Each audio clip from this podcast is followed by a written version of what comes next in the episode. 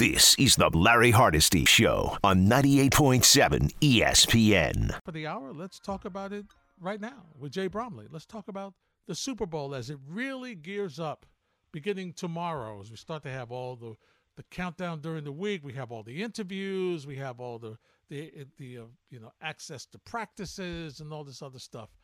Jay Bromley, welcome, my friend. How are you? Hey, Larry, I'm well. Thank you for having me. Really My excited pleasure. about this upcoming weekend. All right, so take me through this week, from you know your experience in talking to players, for guys who are in the Super Bowl, what is what is this week like compared to the way it was last week? Last week was just a regular week, kind of for them, but now this week, it really gets amped up. You've got all the other different things, all the media obligations, all the other stuff. It's not your normal week, and we know that athletes are creatures of habit. Well, you get a you get a little bit more on track.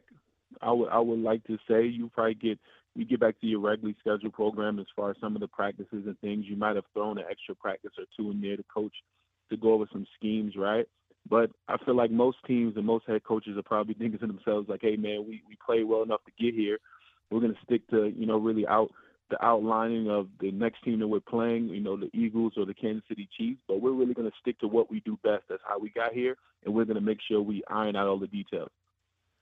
as you start to look, and we had a caller earlier to just talk about how dominant this Philadelphia Eagles defense has been, especially as far as rushing the quarterback. I mean, over 70 sacks as a team.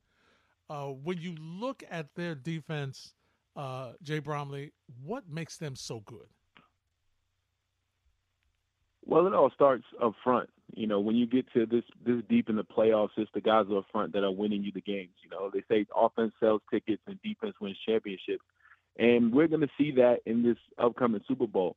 The Eagles' defensive front, you have at least probably four or five first round, first second round picks on that on that front four. In the rotation, you got Hall of Famers like Ndamukong Suh that rotate in, Linval Joseph that rotate in. You got young like you have so much depth at that defensive front is going to cause havoc, and that just makes everyone else's job in the secondary that much easier, right? So the corners get to play, you know, a little bit heavier on the cover two. The ball's coming out faster. It's really how everything is attached. There's no separation of the two. If you have a really good secondary, it gives the defensive line more time. If you have a really good defensive line, it takes away the timing of the offense for the secondary. So those things intertwined makes this defense phenomenal. When you look at what Kansas City does offensively, and obviously their offensive line is good. It's not great. It's good. As you, as a defender, as on a, a, D, a D lineman, what are you looking for? What are some of the keys you're looking for? Because you expect, you know, they they love to throw it to Travis Kelce. He's always open. You, you know, they love to to try to run the ball, and obviously you would expect that uh, Patrick Mahomes will. He's not going to be 100, percent but his ankle will be better than it was two weeks ago, right? So, what are your keys? What are you looking to do against their offensive line? The offensive line, you you just look at it from the top down. You go to Orlando Brown at the left tackle. You say he might be their strongest. Thuney. You have a couple guys that probably stand out more than others. And other than that, you kind of feel like, like you said, they're a good offensive line. They're not a great offensive line. I think the Eagles win that battle hands down as far as that that part of the team. So with them, you really want to focus on getting getting Patrick Mahomes off the spot. So with great quarterbacks, you're really not going to totally dismantle them. It's like going against Peyton Manning. You're not just going to totally X him out the game unless he's just having an off game. What you want to do is you want to disrupt him as much as possible. I mean, similarly to we see this often in these these Super Bowls and in these deep playoff games. You know, back to the Giants and the Patriots. You know, 15 years ago with the helmet catch. What you look at is how does that defensive line play and how disruptive are they to that quarterback? Patrick Mahomes is not 100%. You want him to be thinking about that ankle all day, and you do that with push up the middle. See, most people think that the edge rushers are the best, which they are. They have great reputation for that. But quarterbacks hate pressure up the middle. If you can push back that center and those guards so that they're stepping on Patrick Mahomes' toes, which they have the big guys up there, even if you don't get the sack, he throws the ball, he hits his hand on the helmet. Now he's a little more fragile that way. Everything's thrown off with his timing. He just doesn't feel comfortable. You really just want him uncomfortable in that pocket. How important is containment, Jay, for a guy that he, even though he may be limited, may want to you know try to run and make some extend some plays by trying to maybe run outside a little bit. It's it's very important, but it all depends on the quarterback, right? You're more you're more inclined to think about containment when you think of Jalen Hurts. Obviously, Patrick Mahomes can hurt you with his legs, but that's not really his forte, right? So you probably really think about containment with him when you get red zone in, when you get to 20 in, you realize, okay, this guy can run for it. He can do the things that we've seen him do this year amazingly, right? Make a spin move, make one guy miss, and just flick it to a guy for a touchdown. We know that he can do those things. But for the most part, you kind of just pin your ears back with Patrick Mahomes when you're probably in the middle of the field for the most part because you know that he's not really outrunning anybody, especially on a bad ankle.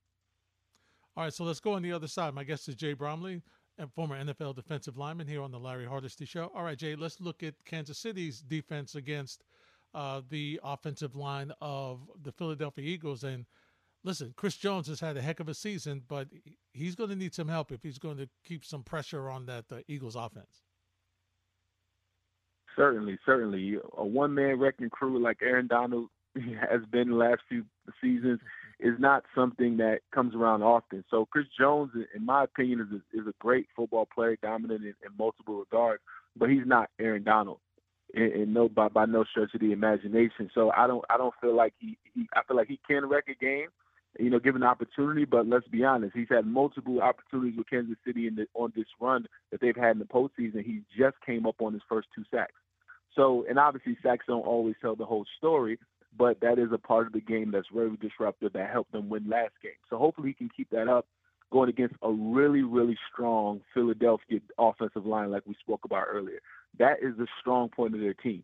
So their ability to double him and Chris Jones has the the, the, the ability to get lazy sometimes on the back on the back end when when plays are not going his way and, and getting double teamed a lot. So I think Philly will lean on that physicality to kind of wear him out and believing that maybe they can single up Clark on the edge because they they got deep left tackles and right tackles that can do all things that can guard one on one, and that's the strength of their team. And Jalen Hurts can make people miss, so even their mess ups don't look like mess ups because of what their quarterback can do.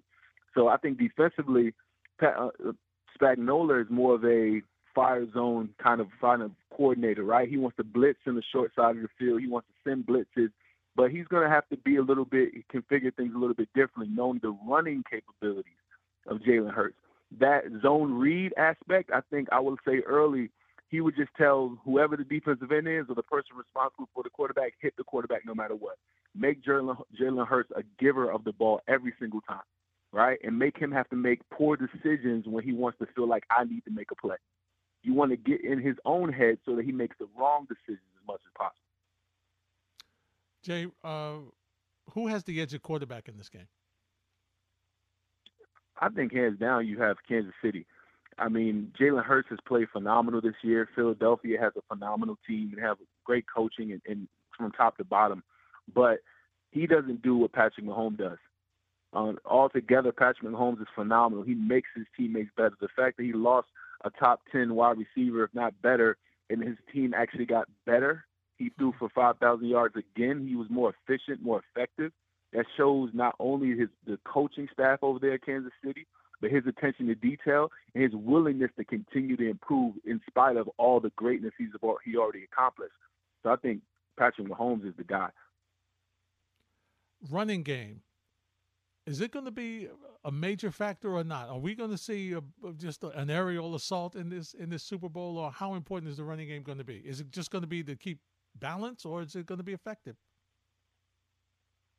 I believe is going to is going to have to play a, a pivotal role. You don't want Patrick Mahomes having to throw 60 passes versus that defensive line because that's not going to work out well for you. That's going to be a, even if they don't sack Patrick Mahomes, they're going to hit him. And what you don't want to do is you don't want to get Patrick Mahomes back there and him feeling uncomfortable, his time being off. Hopefully, a lot of his receivers got back healthy, right? So they're going back in with more of a full deck. That's not what you want. As far as as far as Philly goes, that's part of their game they that zone read and those RPOs, they don't work without you having some type of run game that can actually affect the game. And they showed that last game. They needed to run the ball, and that's what their bread and butter. And they just keep going back to it with their double teams and the way they run their inside zones. They, their trap plays, and they're going to trap Chris Jones' game hands down, right? Him trying to be aggressive, getting up the field. They're going to do things that that disrupt the flow of the defense and get them caught off guard. So I think the run game is going to be pivotal to set up those plays down the field when you kind of lure the defense to sleep. Jay, does it? It's a big game clearly, and you've got veterans on both teams. But but having been here before, is that an edge for Kansas City, or really when you get on the field, it's it's it's a it's the same? I think it's an edge. I think it's a mentality they can lean on guys like Patrick Mahomes, Travis Kelce, and, and the coaching staff that they have with other veterans, and say, "Hey, we've been here before. We know what this spot is like. We don't have to be we don't have to be stopped a deer in the headlights when it comes to you know the, the halftime being 30, 40 minutes. Right? We kind of know how this train goes. In Philly, I'm not sure how many players are left over from that Super Bowl a few years ago, but they they've been here relatively too. They're not 15, 20 years removed from a Super Bowl. So both teams relatively have some really good playoff experience, have guys on the roster that have won Super Bowls, and I think those guys will be the spearheads to keeping the team calm, keeping them collected, and really showing them honestly, it is the biggest game of your life, but it is still football. The game didn't get longer, but halftime did. That's about it. Jay Bromley is my guest. Jay, usually in these games, there's a player or a position that we don't think about that has an impact on this game. Uh, when you look at these two teams, as you start to study them and get an idea of what to expect, as you start to do your breakdowns, is it going to be special teams? Is it going to be a return? Is it where do you think it's going to? What position do you think, or what side of the field do you think is going to be that that we can look for to say, huh? I wasn't expecting this from these teams. If I had to, had to, to think about that, I would say in the return game, right? So how, how are these how are these kickoff and these punt returns really shifting the field for each each team, right? So how can we leverage? How can these team, Kansas City and Philly, leverage their return game to the point where they can really flip the field? Does these drives have to be 80 yards, or do drives can drives be 50, 60 yards? That's a game changer when it comes to play calling. That's a game changer when it comes to when you take your shots and how you take your shots on offense. And also time of possession, right? Time of possession. How can defenses, how many three and outs can Philly get versus Patrick Mahomes? Or are they getting third and shorts? So they have to, they're put in a, in a predicament where they're constantly on the field for 10, 15 play drives. These things are what you pay attention to that are in the details of things that might not show up as a big play, but man, when you're tired, you make mistakes. And yeah. we, and as the game is progressing, and you're running that ball, and the clock is running, and then guys are tired, and if you can't stop the run, it's even worse because now you're just getting punched in the face and you can't even get up. So that'll play a big, a big thing in this game. Who you picking, my friend? I'm going with the Kansas City Chiefs on this one. I know Philly has a better defensive line overall um, and, and better defense overall. And I know defense wins championships, but I think Patrick Mahomes is special. I think that he can do things that not many, if not any other quarterback can do. And if there was a person that can go out there and put, you can put the the half a billion dollars on their arm. He he's that guy. Should be a good one. I'm I'm hoping you know you know how these games go sometimes, Jay. You know you expect to be a really good game, and sometimes it's you know they they're not as good as you think. I think this one's going to be pretty good. I agree. I agree. I think this is going to be worth your popcorn and worth worth the price of admission. Um, and then we can all sit back and enjoy and, really just be grateful and look forward to next season and, and, make all the predicaments from there. All right, Jay. Thanks for a couple of minutes, my friend. We'll talk to you next week. We'll break it all down. Thank you, Larry. All right, appreciate you, Jay Bromley, the former NFL defensive player with the, the most of his career with the New York Giants, breaking down and giving us some thoughts about the Super Bowl, which comes up a week from today. When we return, we'll talk a little Giants and we'll take your phone calls as well on 98.7 ESPN. This is the Larry Hardesty Show on 98.7 ESPN. ESPN New York app. Larry Hardesty with you on 98.7 ESPN, 1 800 919 3776. We talked about the Jets. We've talked about the, the, Super Bowl with Jay Bromley. I'll get his thought. Let, let me talk about what he had to say in a second before I talk about the Giants. And I thought he broke it down well. And it's interesting because he gave the edge defensively to the Eagles, and why not? Their defense has been dominant, especially rushing the passer. When you talk about the offensive lines, you'd have to give a slight edge to Philly. But he picked Kansas City, and I'm leaning towards Kansas City myself. And I think a large part of it is the fact that Mahomes, Mahomes is just, he's the best quarterback going right now. I mean, you look at what he was able to do with a high ankle sprain. You look what he was able to do, even hobbling. Now, was he compromised? Absolutely. But he still was able to buy time. He still was able to extend plays. He still was able to get the ball to his to his guys.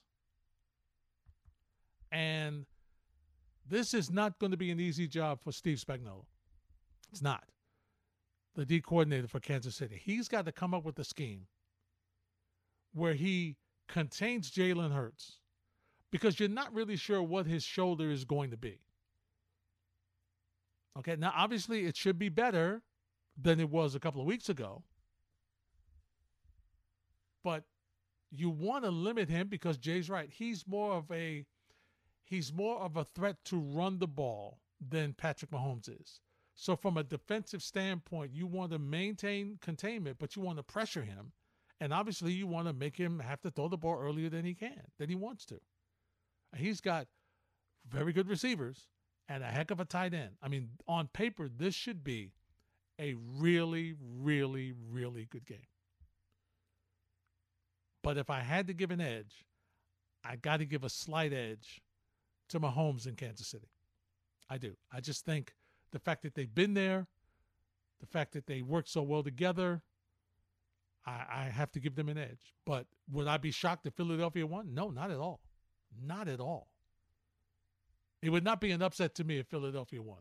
They are, and they've proven to be a phenomenal team, especially what they've been able to do defensively. And then when you when you figure out what they do offensively and how Jalen Hurts has just taken another step this season, how good he's been with finding his receivers and still being able to run effectively.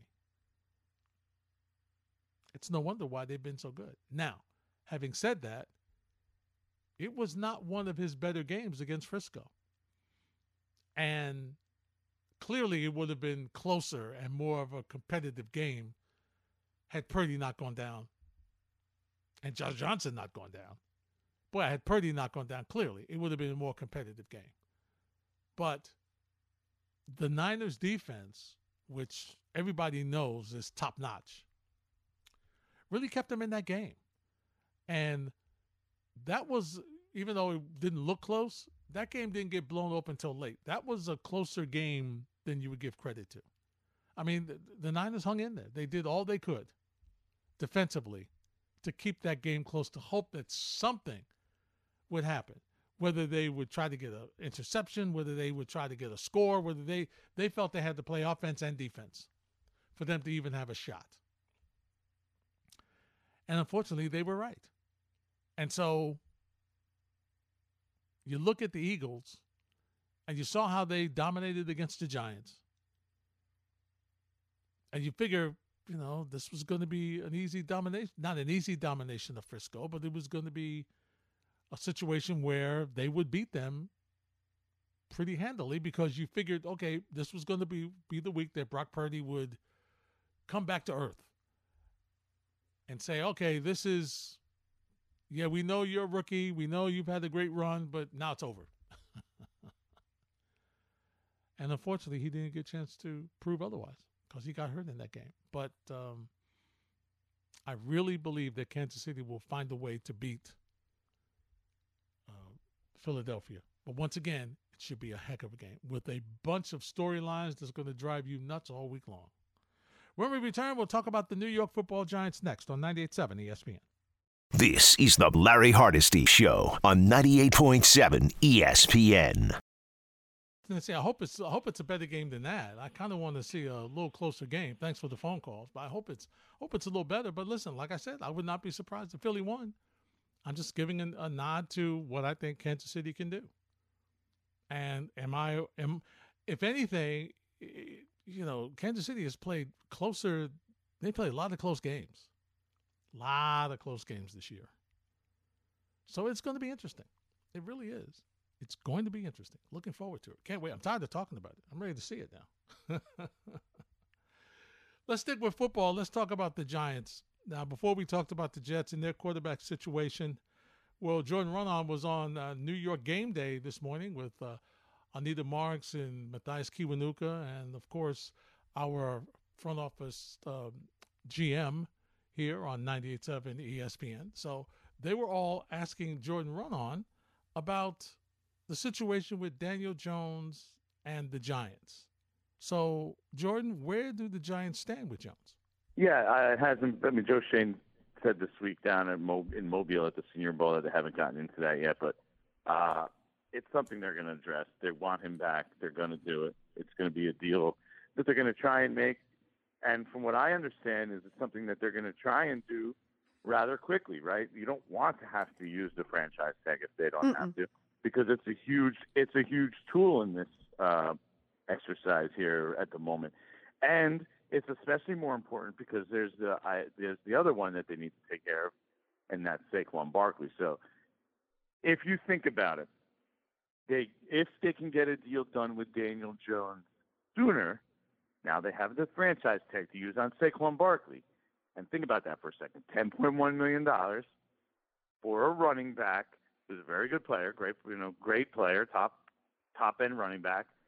But ten point one million dollars one year deal.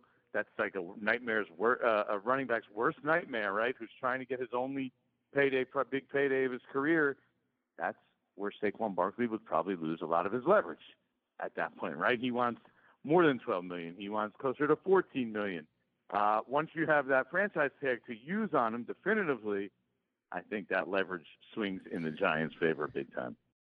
All right, Jordan, we'll get back to Saquon in a minute. Do you think there'll be competition to sign Daniel Jones? Daniel Jones is not going to be open on free agency. They pretty much made that clear, the Giants. They said, we want him back. Uh, he's going to be back. I mean, Joe Schoen actually basically slipped during his season ending press conference and said, we're glad Daniel's going to be back. I mean, they're not letting him hit the open market because then you're basically just opening it up to free bidding. And that just would only benefit Daniel Jones. That would not benefit the Giants. So he's going to be back, and they're not going to allow him the opportunity for other teams to then swoop. But yeah, other teams could swoop in, by the way, Nita, if they need to use the franchise tag. But then it'll cost you the $40 million, whatever, or, or more at that point, plus two first round picks. And I don't think nobody, we haven't seen that happen in years and years and years. And it's not going to happen in this case either. So once they use the franchise tag on him, it'll be over. All right. So clearly, um, listen, he's earned it. I mean, Daniel Jones played very, very well. He played very well this year. And uh, I agree with Jordan. They don't want him. They're not going to try to get into a bidding. They want to make sure they don't get into a bidding war with him. All right, let's talk. Let's go back to Saquon Barkley. Jordan Jordan Jordan Raanan was asked, "Do you lose the locker room if you give Barkley the franchise tag?" Uh, you know, I spoke to some people about this recently. It's funny you say that, and I, I do. I do think that uh, because look, this isn't just a really good player who's kind of stuck it out through the tough times. This is he is their leader. He, he's their number one. He is the face of the franchise, right? Most teams, it's the quarterback. The quarterback's the face of the franchise. You, if you're around the Giants, you come to training camp, you come to any, uh, you know, event that they hold people flock to Saquon Barkley. And then if you then don't take care of him, right? First of all, the franchise tag is lower than what they already offered him. So now, if you have, he's, if he clearly would not be happy with that, right? Because he he want they already offered him more money than the franchise tag. Playing on a one year deal as a running back who's in year six in the NFL, that's not a good situation. It would be a really hard thing for this Giants locker room to respect and say, hey, they didn't take care of Saquon here, and He's their leader. So they didn't take care of our leader. We finally feel like we built something. They're not even taking care of the leader. They're going to play hardball with everyone. So it is definitely a hard thing for the Giants to pull off. I don't think that they would do that. I don't. I really don't think they're going to. They intend to play super hardball and not take care of their leader their best offensive. Like everybody knows, this is their best offensive weapon. Uh, I think it would send the wrong message to the team, and I don't think that's what they're looking to do here. It puts the Giants in a tough spot, right? Because what is Saquon worth? I mean, he gave you everything he had this season, and there's no question that you wouldn't have been where you were without him. Until you got your receiving receiving corps going in the last month of the season, it was him and Daniel Jones. They were carrying your offense. And for a couple of weeks, he wore down a little bit because of the offensive load he was carrying. So, yeah, I, I understand it. But the Giants have a lot of things they have to sign to get on this team. They've got to improve their their offensive receiving corps. They've got to improve a bunch of different things. So the question becomes, how much are they going to give Saquon? They offered him 12. He didn't want that. The the franchise tag for running backs is 10.1. So clearly that's 2 million under what he already has turned down, it, it could be a tricky situation. But unfortunately for the Giants, uh, like I said, they need they need some more help, and it's a shame. It's the position of running back, but you can get a speedy running back to come in and help your offense almost as well as Saquon's been able to do. They may not be that they're not they may not be as good as Saquon, but from a monetary standpoint, what are you going to do? How much are you going to pay him? It, it's it's a tough situation. Last thing from Jordan Raanan, the guys asked him this morning, looking back, did the Giants screw up the Jones Barkley signing process? I think yes. I think if you, you say to them, would you, in retrospect, now that we sit here now, say, would you have rather used the 50 year option? The answer is obviously yes. But I just think with a new regime. They didn't see him firsthand. Uh, he had he didn't think about what what was the biggest problem with Dan, investing in Daniel Jones entering the season. It had nothing to do with his play, not even the turnovers. It was his health, his injuries. He had a neck injury last year, right? He missed the final six games of the season where they lost all six and averaged under 10 points a game.